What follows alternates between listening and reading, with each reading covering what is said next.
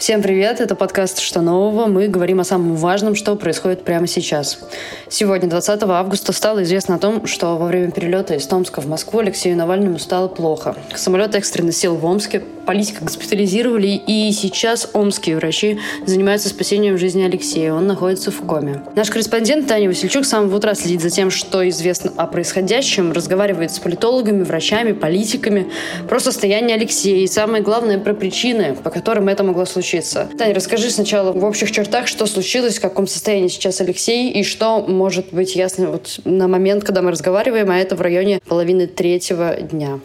Алексей находился в рабочей поездке в Томске. Перед этим он посещал Новосибирск. Нужно отметить, что да, в Томске, в Новосибирске пройдут выборы в городскую думу 13 а, сентября. Скорее всего, именно с этой целью Алексей Навальный там был, потому что там идут кандидаты на выборы от э, его команды. Появлялись сообщения, что э, Навальный готовит какие-то расследования о местных депутатах в Томске и Новосибирске, но точно пока неизвестно. Навальный, как мы знаем, ему в самолете стало плохо, потерял сознание. А сейчас он в коме, в тяжелом состоянии, подключен к аппарату искусственной вентиляции легких. Пресс-секретарь Навального Кира Ярмаш сообщила, что единственное, что пил, ел да, Навальный до перелета, это был чай в кофейне в аэропорту.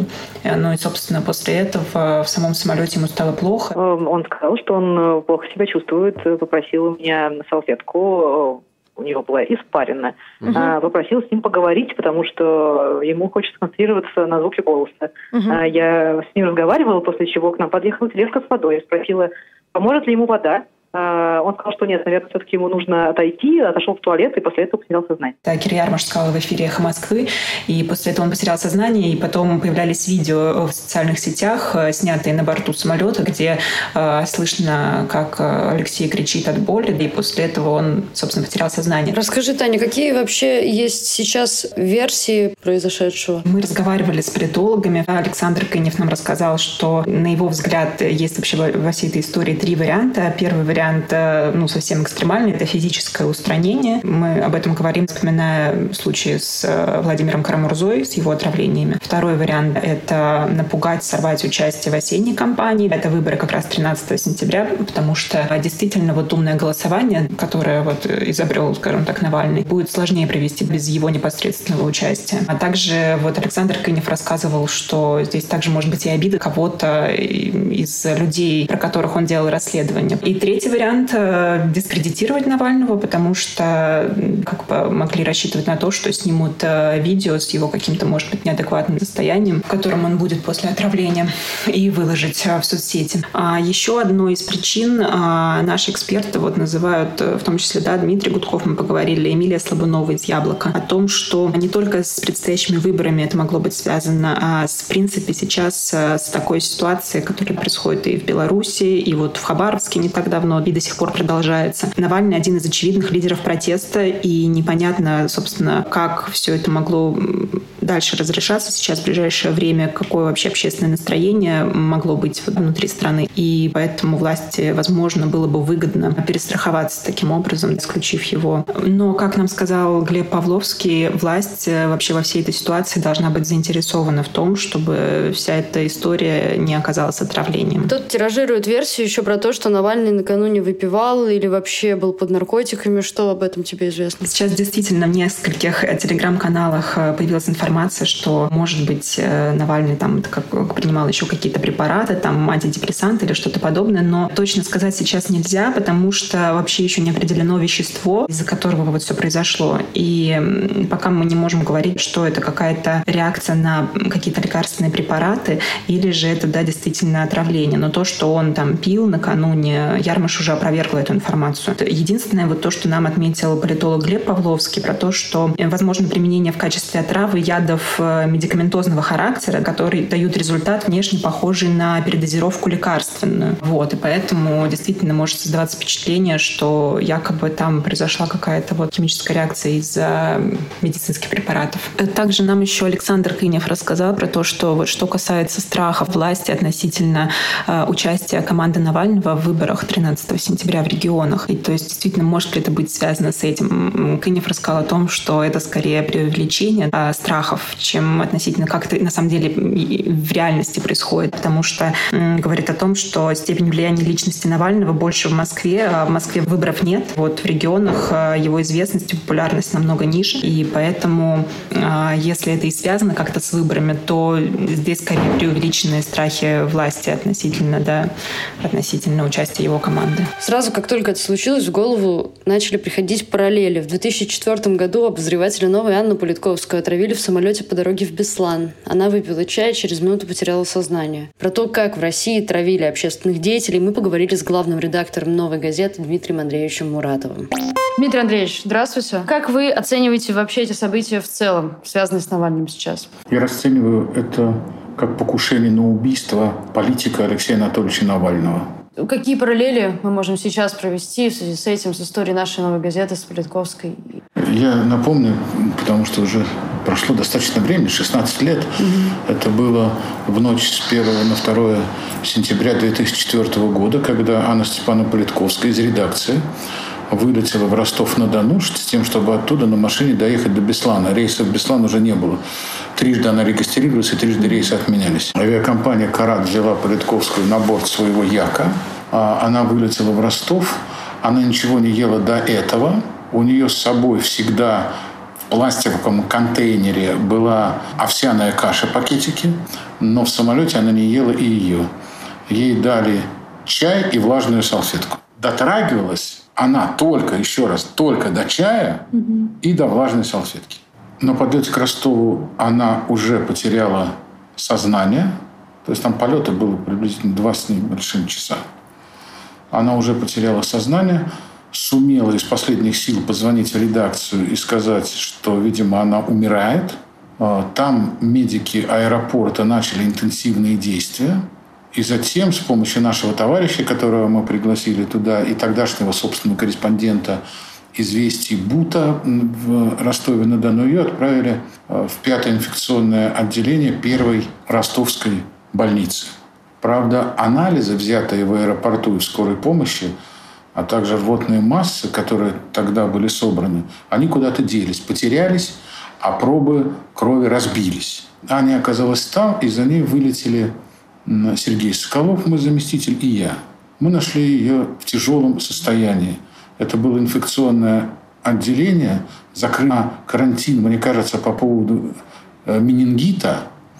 В огромной палате на много коек лежала одна Политковская. Были очень хорошие такой сильной клинической школы врачи, которые сказали, что все очень нехорошо. Верхнее давление 40, нижнее 20. И мы были пущены на рынок для того, чтобы там купить пустые бутылки из-под коки и пепси.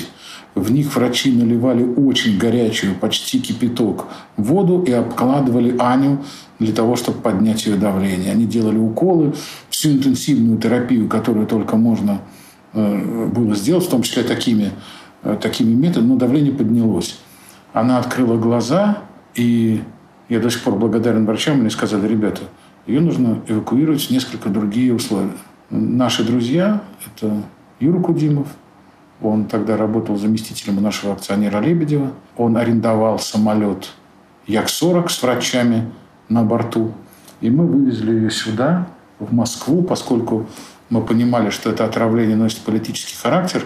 Мы отвезли ее не в обычную больницу, которая находится под управлением нашей тайной полиции, а увезли ее в американский медицинский центр, там где-то в районе, в районе проспекта Мира. А врачи обнаружили токсин. Непонятно, какой токсин, что этот токсин был занесен извне в организм Политковской, который начал в ней разрушительные действия. Аню же убьют потом в октябре, в начале октября 2006 года. И вот эти два года, с сентября 4 по 6, она мучилась последствиями этого отравления. У нее были поражены печень, почки и другие внутренние органы, были головные боли. Это было, на мой взгляд, точно такое же покушение на убийство для того, чтобы не допустить Политковскую, организовать переговоры между Масхадовым, тогда еще живым избранным президентом Чечни, когда ему Политковская предложила поменять себя, то есть Масхадова, на заложника. Масхадов на это согласился через посредничество своего английского эмиссара Ахмеда Закаева. Но у него было условие, что с ним должны ехать известные журналисты. Вот одного из них, Бабицкого, как бы за драку, что он якобы там пиво не там пил или не с тем подрался из-за пива, что ничего этого не было. Его арестовали, а Политковского отравили, отравили в самолете.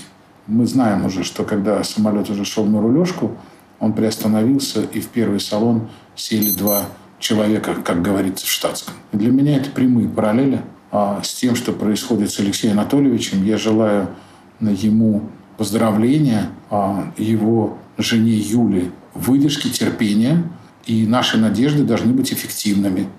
Я поддерживаю целиком мнение одного из врачей Алексея Анатольевича Навального Ярослава Ашихмина, что его надо вывозить в одну из стран, где есть интенсивная терапия при таких способах, например, в Германию, и там делать анализы, и там продолжать интенсивное лечение. А если бы не было такого же интенсивного лечения, как сделали здесь, в Москве, после его эвакуации из Уфы Дмитрию Быкову, то неизвестно, появлялся бы сейчас со своими блистательными книгами и стихами Дмитрий Львович Быков. И я заранее хочу сказать спасибо омским врачам, что они делают все, что нужно делать.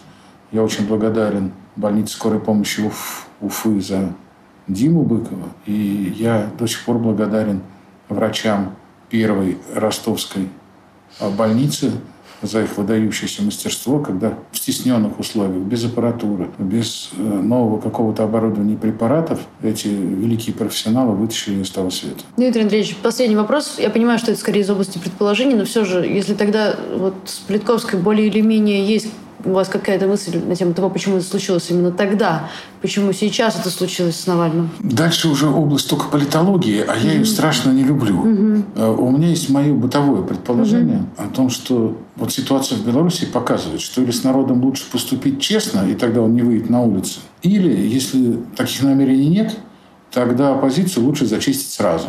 И вполне вероятно, просто было принято каким-то сумасбродным органом да, не знаю каким, э, решение устранить Навального заранее, не дожидаясь ни голосования 13 сентября этого года в единый день голосования, ни выборов в Государственную Думу 8 созыва Российской Федерации в следующем году. Вот это примитивная, простая мысль, но именно поэтому она мне кажется верной. Угу. И еще сейчас в голову пришло что-то про Пригожинский след. Можете сказать? Вы знаете, э, мы понимаем, что существует у нас альтернативный способ по боевому воздействию на людей. Угу. И мы печатали расследование о том, что часто в этом замешаны структуры господина Пригожина. Угу. Мы помним, э, как скончался один блогер, был избит другой блогер, как некоторые его люди в Сирии испытывали сильно действующие вещества на пленных, в результате чего случайно погиб один из сотрудников специальной службы самого Башара Асада. Мы знаем, что э, дом Латыниной э, и ее машина обрабатывались нелетальным боевым веществом. Я прекрасно помню этот запах. Я туда сунул свою голову в эту машину. Там как в чреве сдохшего год назад кита. Вонь, такая деморализующая вонь. Это вообще метафора. Mm-hmm. Да. А, но обвинять господина Пригожина нужно, обладая фактами, показаниями, видео, документальными материалами. Поэтому я знаю, что такая практика есть, но сделали это он, я точно абсолютно не могу утверждать, у меня нет для этого никаких оснований. Точный диагноз Навальному обещают поставить до конца дня. Следите за развитием событий в онлайне на сайте Новой газеты. А еще подписывайтесь на нас на любой платформе для подкастов, и тогда обязательно еще услышимся. Меня зовут Надежда Юрова. Над этим выпуском также работали звукорежиссер Денис Никулин и редактор Арнольд Хачатуров. До скорого.